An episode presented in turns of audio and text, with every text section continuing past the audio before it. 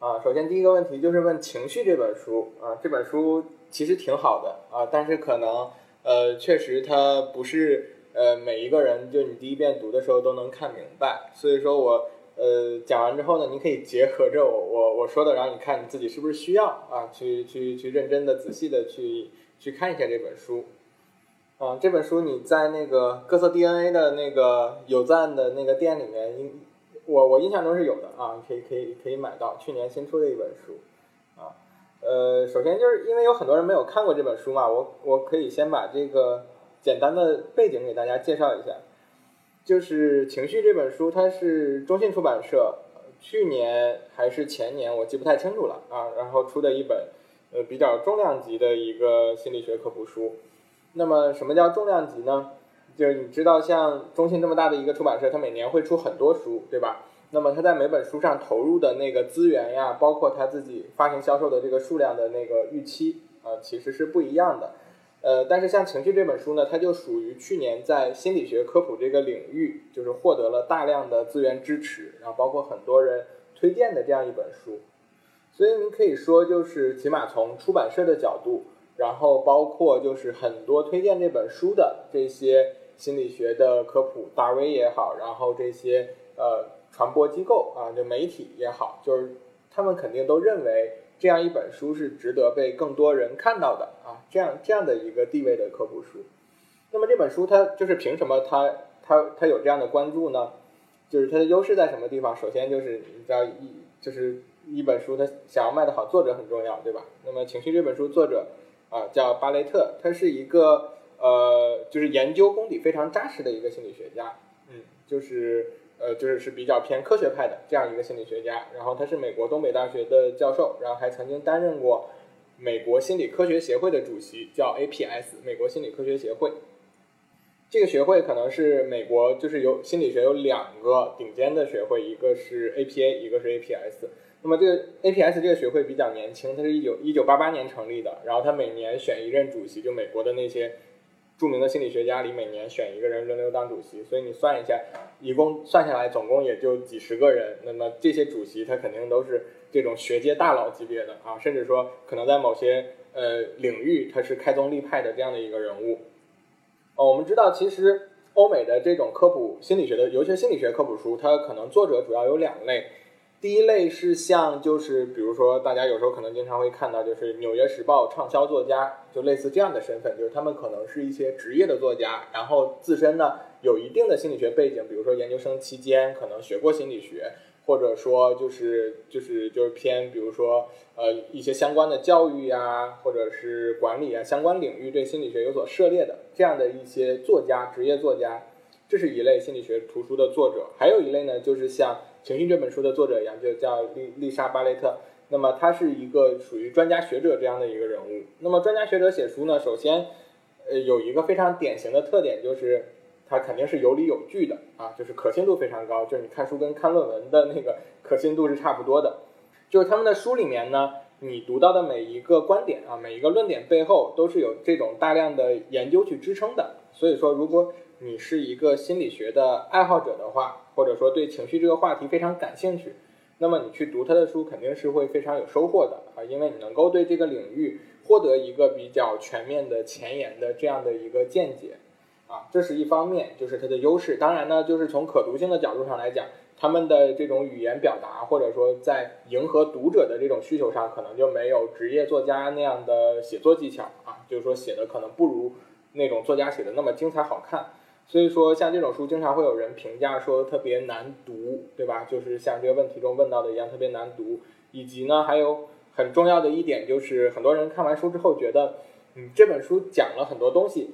就是说你讲了很多事实，然后有科学依据，但是呢，这个东西和我有什么关系呢？就是我看了之后完全不知道说读这本书对我来讲有什么帮助啊。就是如果你是从功利主义的角度去。去选书的话，那他可能会有这样的一个困惑啊，就是这这种声音也也非常常见啊，所以说就是你在读书之前可能要有一个预期，就是就是怎么说呢？就比如说像这样的一个学界的大佬，对吧？就是我们说的大佬，他平常那么忙，然后又要开会，又要写论文，又要参加各种学术活动，那么他为什么要专门因为写一本书的那个时间是很长的啊，他要专门去去去做这么大工作量的去给普通人写这样一本科普书。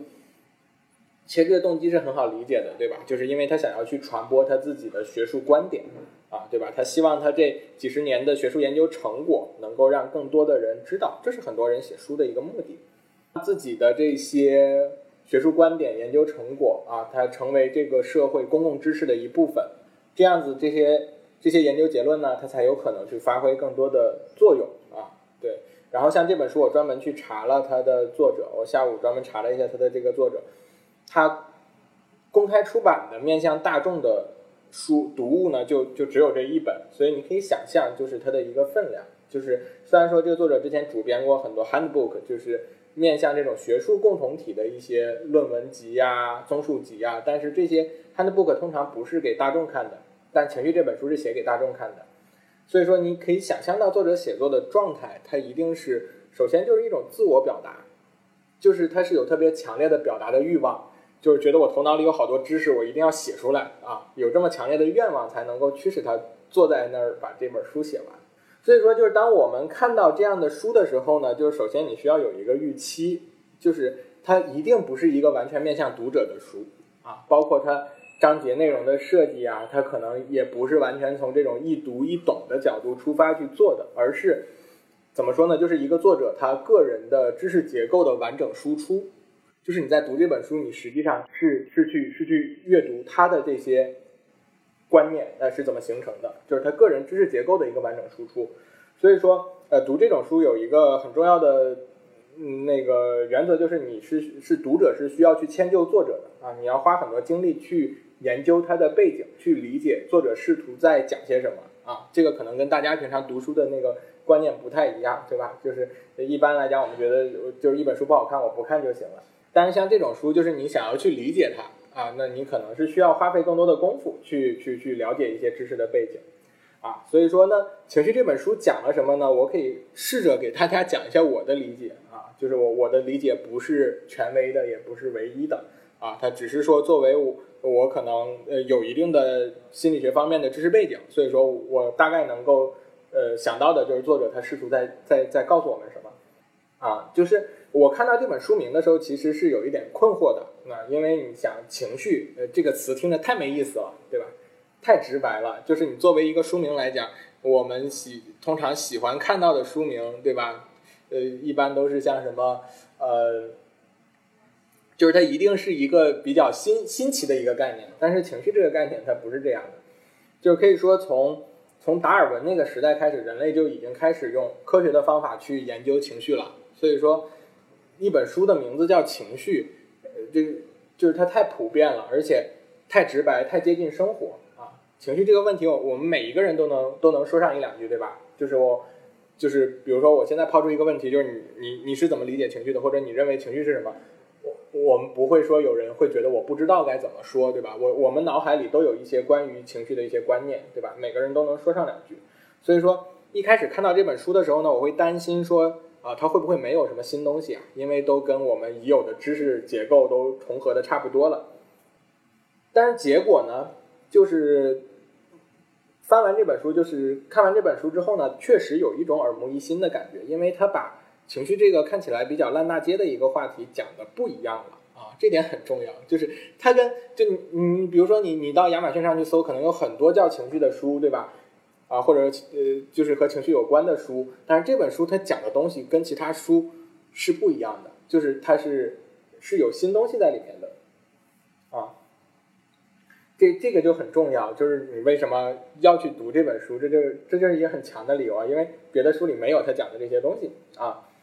而且呢，就是他的这种心不是像那种信口开河的那种吹牛皮的那种心，而是说他确实每每一个论点。它都是有论据的，有论据支持的都是有道理的。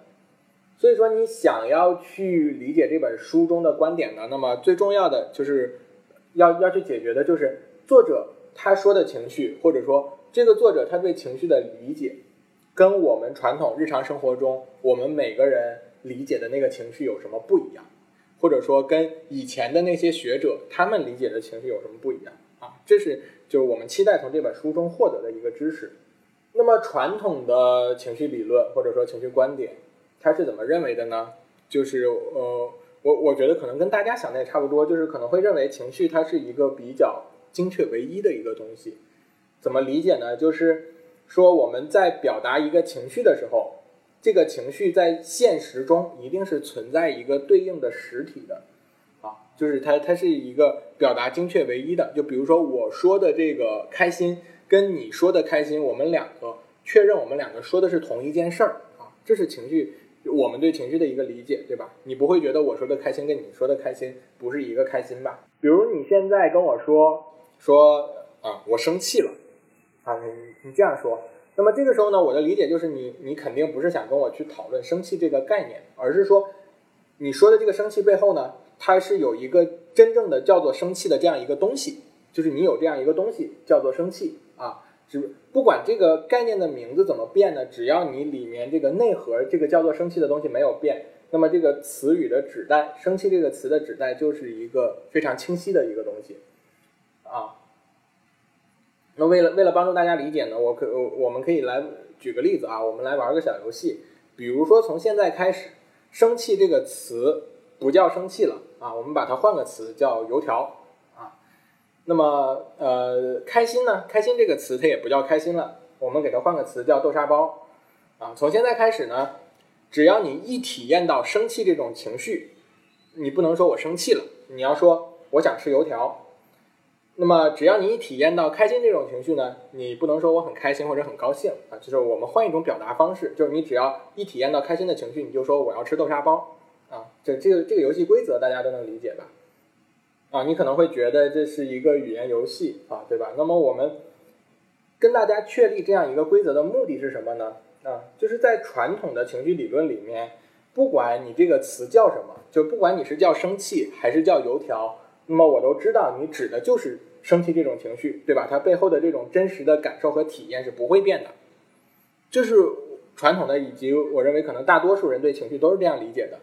就是这个生气，你哪怕你管它叫任何一个词啊，对吧？叫阿猫阿狗，它其实表达的还是你的生气。那么语言呢，只是一种表述的形式。但情绪建构理论是怎么看的呢？就是说，当你用这种不同的表述方式去表达你的情感的时候，你的感受、你的想法。啊，你你，当你使用不同的方式的时候，你当下的那个体验，它一定是不一样的。就比如说你，呃，哪怕你同时都体验到了一样的这种生气的情绪，那你你说出我很生气这句话，和你说我要吃油条，那么这个时候你的那个体验的情感上的变化一定是不一样的。这么说可能还是很抽象啊，我们换个例子啊，这个例子真的特别有用，我最近特别喜欢，特别喜特别特别喜欢这个例子啊，就是。牛油果和洋葱啊，我上期也讲过洋葱了啊，就是大家没事的时候在家可以多剥几个洋葱，可能对你对这种心理学的认识和理解会更加深刻啊。就是啊，就是呃，牛油果和洋葱是一个什么样的例子呢？就是大家呃应该都见过牛油果吧？就不管吃没吃过，就是呃应该都见过牛油果吧？它牛油果里面有一个硬核啊，就是核，我们叫核啊，就是它外面那个果肉有很多油脂，然后它里面呢有一个很硬的核。那么传统的情绪理论认为呢，就是一个情绪它就像一个牛油果一样，就是你哪怕把外在的那些浮夸的表现呀，或者说你可能有一些混乱不清的想法剥掉，但是它里面一定存在一个实体，就是那个湖。所以说，哪怕你没有把这个情绪表现出来，然后你呃你脑海里对它的那种评价呀、分析和想法就是全都消失掉，就相当于你把牛油果外面的那层东西全都剥掉，那个湖也是存在的。就是情绪，它也是在这儿的，它就是有这样一个情绪在那儿。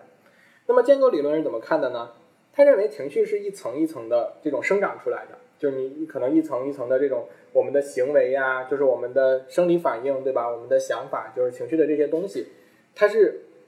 裹在一起的，就像一个洋葱一样，它里面并不存在一个叫做真情绪的东西，或者说并不存在一个叫做真正的生气的东西啊。你如果一层一层的把它剥掉、处理掉，它就没有了。啊，就是情绪，就是这些东西打包起来的啊，它并不存在一个真正的东西。比如说啊，我们这期我们这期前面讨论好几次这个例子，就是呃呃，之前我们做过一个测试，对吧？然后里面有一道题说，当我回想起过去的那些美好的经历时，我的心情会变得很感伤啊，大概是这个意思。那么从传统的情绪理论里面，我们可能会认为，说你的这个情绪它是有很多种情绪组合起来的啊，组合起来是什么意思呢？就是比如说我现在有四个牛油果，然后一个牛油果叫开心，一个叫叫叫怀念吧，啊，还有一个叫伤感，还有一个叫憧憬啊，就是这四个牛油果啊，就是排在一起，这是我现在的情绪，就是它一个一个拎的是很轻的啊，这是我现在的情绪。但是你从建构论的角度上来讲呢，你的情绪可能是像洋葱一样一层一层叠起来的啊，就是你掰掉第一层的时候，发现它是一个美好的感受，一层一层叠起来的啊，第一层可能是幸福的这种感受，然后打开第二层呢就变成伤感，然后你把它们放在一起呢，它其实是均匀的混合成了这样的你现在的情绪啊，它并不是简单的那种组合啊。说到这里面，你可能会稍微有一点点啊，就是对于建构主义这个观点稍微有一点点理解了啊，但是也也也有人呢，可能听到这儿会更困惑，或者说产生了一些新的疑问，就是为什么我为什么要这样理解？就是就是为什么要要要这么绕的去理解这个东西啊？就是这样子去理解情绪，它对于我，比如说我去改善自己的情绪，或者说我我去研究情绪，就是科学研究以及实际应用啊，对于我们来讲有什么意义啊？有什么帮助？这个背景其实是很深刻的啊，它涉及到呃我们心理学，就是大家如果呃可能有一些心理学爱好者啊，当然如果你对心理学不是特别感兴趣的话，那可能我说这些呃就就就完全没有意义了。就是它涉及到我们心理学整个一个学科研究范式的一个转变啊，呃就是在传统的科学研究里面，我们研究的东西都是有实体的。什么叫有实体的呢？就是有一个具体的对象啊，我们。在讨论一个东西的时候是存在共识的，比如说我研究西瓜，那我我说西瓜，你马上就能知道我说的是个什么东西，对吧？我指的是西瓜是那个圆的，对吧？绿色的，它有花纹，然后挺沉的，切开里面有红瓤，一咬都是汁儿，特别甜啊！我一说西瓜，你就知道我在说什么啊。或者比如说汽车，虽然说汽车有很多牌子、很多造型，但是我只要一提出汽车这个概念，你就知道啊，你说的是那个四个轮子满地跑啊。不可能是其他的东西，就只有只有这种东西才叫汽车，对吧？这是传统的研究，比如说我我说就像物理学研究，我说光，你马上就能定义出来光是什么呢？波长大于多少纳米，小于多少纳米的电磁波，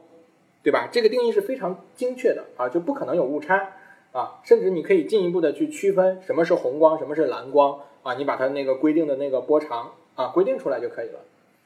那么心理学作为一门科学呢，一开始我们肯定也是这样理解的，对吧？就是我想去这样科学的定义啊，我研究的这些问题。但是这个时候马上就会遇到困境了，就比如说我们刚才说的生气，你怎么知道我说的生气这两个字跟你说的生气这两个字的含义就完全是一样的呢？或者说，甚至说不用说两个人了，就是同一个人，你在不同的场景下，你表达的这个生气，它是同一个东西吗？比如说你现在特别撒娇的说，哎呀，我好生气呀，啊，还是你板着脸特别严肃的说，啊，我我现在真的生气了。那么这两个状态是完全不一样的啊，但是我们都会用生气这样的一个表述形式啊。再再比如说就是害怕，对吧？就我们可能会说我我我我害怕明天的明天会考试啊，这是一种害怕，或者说我害怕老板把我开了，对吧？或者说我有的人呢，他就我害怕当着这么多人的面去讲话，对吧？这是一种大家会害怕的东西吧？或者有的人害怕天黑啊，有的人怕蛇，有的人怕妈妈，对吧？对吧？都是有可能的。有的人他怕狗，或者说他怕鞭炮的声音啊。这里面每一个害怕表达的情感体验是完全一样的吗？这是一个非常让人困惑的问题。就是这些害怕，他他说的是同一个东西吗？对吧？我就我们说害怕的时候，到底是在说什么啊？于是呢，就是我们前面说了，就是有人认为情绪是牛油果的这样一批心理学家呢。他就会费尽心思的，他想要把果肉扒开，他要看看里面说的这个害怕到底是什么东西，啊，这里面就是心理学上非常著名的一个呃思想流派了啊，就是就是从哲学上讲叫还原主义啊，就是你可能会听过，你没听过这个词没关系，但是你可能会听过一些类似的说法，比如说有人会说心理现象一定有对应的生理特征，或者说有人会告诉你心理学就等于脑科学啊，你可能会听过这样的说法。但是这个认识其实是非常非常荒谬的啊！啊，我我我们不管它，就我们继续来说来说害怕吧。那么这个害怕它对应的生理特征是什么呢？比如说，当你提出害怕这个词的时候，你可能的表现是什么？啊，我们可能有这样的一些表现，比如说我会呼吸急促，对吧？这个就是害怕的时候会这样，或者说我我说我我可能会心跳加快，对吧？这个都是我们害怕的时候可能经常会出现的一些生理特征。但是你想一下，你谈恋爱的时候也是这样啊，对吧？你能把你谈恋爱的时候那种表现叫做害怕吗？它是不一样的，就是但是它它的表现又是那么的相似，所以说它到底是什么呢？啊，是呃，那么还有一些心理学家呢，他就认为说，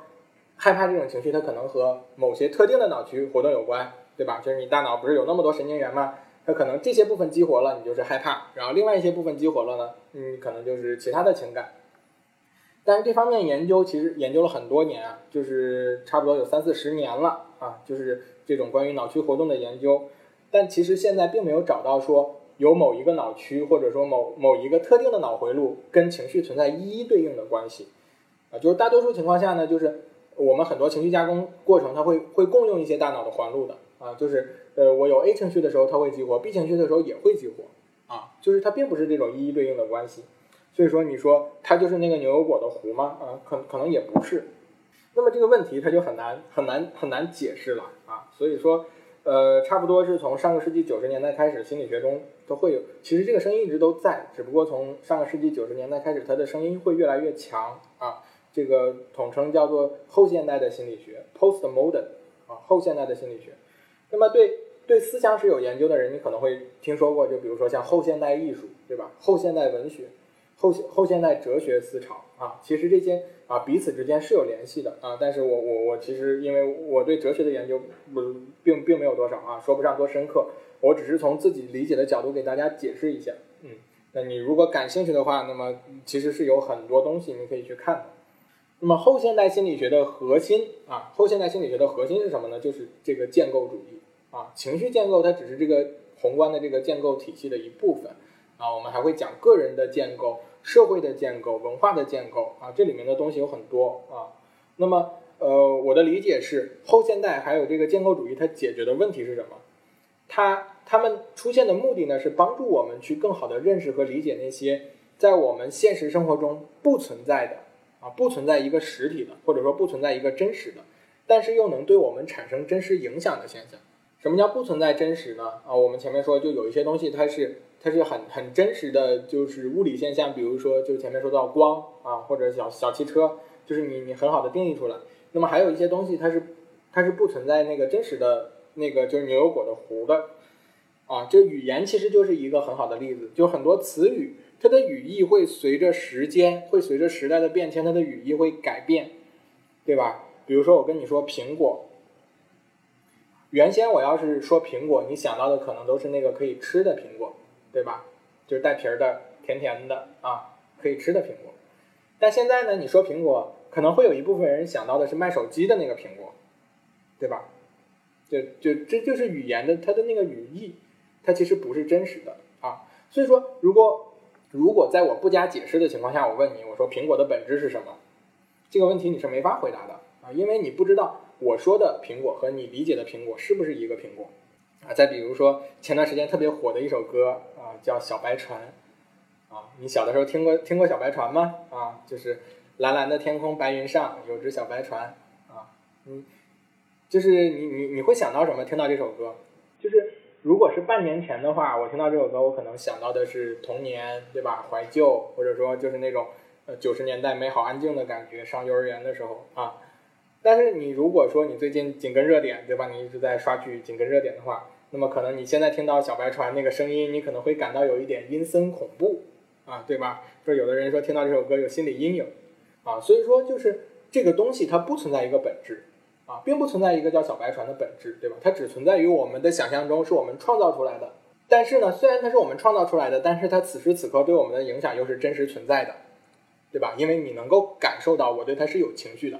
啊，我对它是有体验的啊，所以说它的影响是真实存在的。但是它又是一个存在在我们想象中的一个东西啊。那么后现代这个东西，它其实它的它的提出就是为了去解决这些问题，就是我们没有必要把时间和讨论浪费在那些精确的定义上。比如说，什么叫生气？那么最简单就是你你只要你觉得你在生气，那你就是在生气，对吧？这话说了跟没说一样，但是但是很重要啊，就是就是这个思路很重要，就只要你觉得你在生气，那你就是在生气。啊那么这个时候呢，我们就摆脱了对于定义的这种不精确的讨论，我们可以把重点放在观察它的影响以及如何消除这些影响上，它是非常实用的啊。就是比如说我我我不管生气是什么，但是我发现我每次发脾气的时候我都会摔东西，对吧？这就是它的影响。我不管多么贵重的东西，对吧？就是几千块钱的手机，我拿着就往窗外扔，对吧？我一发脾气，自己自己都害怕，特别心疼。那么你怎么去消除这些影响呢？对吧？你可以去提醒自己，不管你有多生气，不管你情绪多么强烈，你都不要扔东西，对吧？你脑子里始终有这样的一个想法啊，不要扔东西，对吧？这这个这样就可以了啊，就是你没有必要纠结在我是不是真的在生气，对吧？我去观察它的影响。啊，这个这个是后现代的一个智慧啊。很多东西我们认为说影响我们的是现实因素，其实不是，啊，都是你头脑里的想象。比如说啊，我现在想做一个研究啊，这个研究说财富如何影响一个人的幸福感啊，这样研究很多，对吧？你每天看公众号都，哎呀，就有钱更幸福吗？就是这样的讨论啊，这样研究很多。那么我想做这样一个研究呢，接下来就面临一个非常现实的问题。啊，就是我该怎么做呢？那么首先我可能需要去判定一下这个人，对吧？我要选定一一群调查对象，然后我要去看一下这个一是这个调查对象他是否富有，对吧？然后第二是他是否幸福，对吧？因为我要研究的就是财富对幸福的影响。那么通常我们认为，就一个人的财富是有一些固定的指标，我可以去判断的，对吧？但是但是这些指标可能每一个它都很难去单独的去描述说财富的本质是什么。比如你说，呃，可能有一个常见的指标就是你去年的收入，那你要去问一个人你去年的收入是什么，然后他告诉你，我去年一分钱没有赚，而且我赔了五百万。这时候你是不是觉觉得就是那那他财富评定，就你如果只拿这一道题去做评定的话，他肯定是最低的一等啊啊！但是他转头他就告诉你，但是我家里还有一个亿，啊，对吧？就是。就是说，它你用一个指标是很难精确的定义的啊。就比如说，呃，那除了这个收入之外，我可能还要去额外的再增加一个变量，就是你个人名下的一个资产。这个时候呢，你可能又会碰到一些例外的情况，比如说，啊，他说我我刚毕业，我我名下没有资产啊，那这个时候你可能不是很富裕，但是我爷爷有八十套房啊，对吧？那这个时候，你怎么去判定？这个是谁的呢？对吧？然后他又告诉你啊，但我爷爷这些房都捐了，捐给国家了，和我一毛钱关系都没有。那么你说这种情况下，我到底是算富有还是算不富有？对吧？就我们说财富这么现实的东西啊，但你要是细抠起来，你去研究起来，它都是一个很难有完全共识的一个定义的，就它很难有一个完全共识的定义的。所以说，心理学家研究这个问题的时候，除了前面问到的这些，当然，当然前面问到这些客观指标很重要啊。但是除了这些客观指标之外，我一定还会再问一个问题啊，就是这个问题是这样说的：就是你在很多社会调查中一定都见过这个问题，就是想象存在一个十级的台阶，这个社会最富有的那部分人呢，他都在最上面这那一层台阶上，然后这这个世界上最最穷的那群人呢，都位于最下面的那层台阶上，然后会问你，你觉得你现在在哪一层？这就是一个完全主观的判断啊，当然这个主观它肯定会有一些现实因素的影响，但是它本质上它是一个主观的判断，对吧？你觉得你在哪一层啊？那么问这个问题的时候，不是说我认为收入、财产或者说股份什么乱七八糟的这些资产不重要，而是说排除了那些所有的因素之外，你对这道题的答案仍然会影响到你的幸福感。就是哪怕我把前面的那些因素全都控制掉了。那么你认为你在哪一层，仍然会影响到你的幸福感，甚至于在有些情况下，它的影响可能要比前面的那些因素更大，或者说前面那些因素的影响是通过它才能够起到作用的，对吧？这里面就涉及到一些就是科学研究的过程，但是就你可以发现，就是虽然说这个是一个完全主观的一个想法，但是它对于我们理解富有这个概念是有帮助的。对吧？就是如果你觉得你很有钱，那么说明你真的可能很有钱。就是说，我们主观的认识，它对于对于我们的，就是说我们主观的对于自己是否有钱的这样一个判断，它是会真实的影响到我们对于幸福的感受的，或者说就是就是财富对幸福的影响，它可能要通过我们主观的判断去发挥作用啊。所以说这个时候。你不要觉得想法因为它是主观的就不重要，它的影响是真实的啊，是实实在在存在的。所以说，这是呃，这是后后就是这个后现代后现代的思想，它有一个很重要的一点，就是他会去观察这些真实的影响，就是他不会说认为你是主观的，就是不存在的，他会去考虑它真实的影响。就是这种思维方式，它是很有帮助的，因为有的时候就是我们说的特别客观的那些东西，它改变的成本是更大的，对吧？比如说，你可能会觉得会说，哎呀，我我现在是个男的，但是我就想当个女的，那么这个改变的成本是非常大的。但是呢，建构主义它赋予了我们去调整自己认知的自由，就是虽然我是个男的，但是那些女的能做的事儿我也能做。啊，我达到这一点就可以了。它赋予了我们去调整自己认知的自由，因为很多想法本身就是被我们自己创造出来的，就是它本身就是会随着你的经历去发生各种各样的变化的，所以说你完全有能力去改变它们。它赋予了我们更大的这种去改变自己的灵活性啊，而且这种改变呢是能够影响到真实的影响到我们的生活的啊，这就是它的意义。所以为什么这个问题我我我我特别想特别有表达欲想要说这么多呢？就是。这个建构主义啊，以及就是《情绪》这本书，它真正想要去传达给我们的一个观念，事实上，这个观念跟我们这个赢的观念也是一致的，就是，呃，我们这个 EBP 的这个练习，然后尤其是积极心理学的这个练习，它是正是建立在这样的基础上，就是我们能够去调整自己的认知，我们能够去通过刷新自己的经验，对吧？刷新自己的体验。通过去练习，通过去学习掌握新的知识，能够让自己变得更幸福，对吧？你是，你一定会这样看，你才会参加这个营，对吧？要不然，要不然钱花的多冤呢，对吧？所以说，所以说就是这样的一个观念啊，它对于我们的生活是有帮助的，或者说它是有可能让我们去达到更幸福的一个状态的，或者换句话来说。幸福这个词本身就是我们自己建构出来的一个概念，对吧？就是幸福它也不存在一个本质啊，它就是我们自己建构出来的一个概念。那么既然都是我自己创造的，我为什么不能让这样的定义为我所用呢？好，这是关于这个问题以及这本书啊。今天可能可能有有点奔放了啊。呃，就是那个书的链接，刚才皮皮林发出来了。你你要是听完觉得这本书可能对你有帮助啊，那你完全可以买啊。